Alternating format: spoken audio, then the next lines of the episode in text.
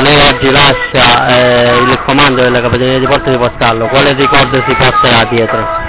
Un ricordo positivo, perché eh, la gente ibrea ma anche le istituzioni eh, costruiscono quanto di meglio oggi c'è in Sicilia.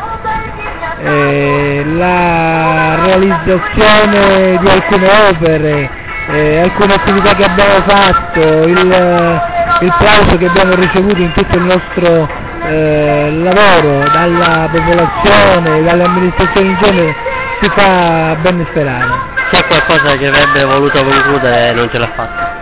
Sì, sì, eh, sì eh, ed era un'attività che volevo iniziare sulla, sulla fascia costiera perché quest'anno era stata interessata da tutta una serie di inquinamenti e quindi il mio proposito eh, se non fossi andato via era quello di attività di iniziare un'attività di monitoraggio dell'intera costa.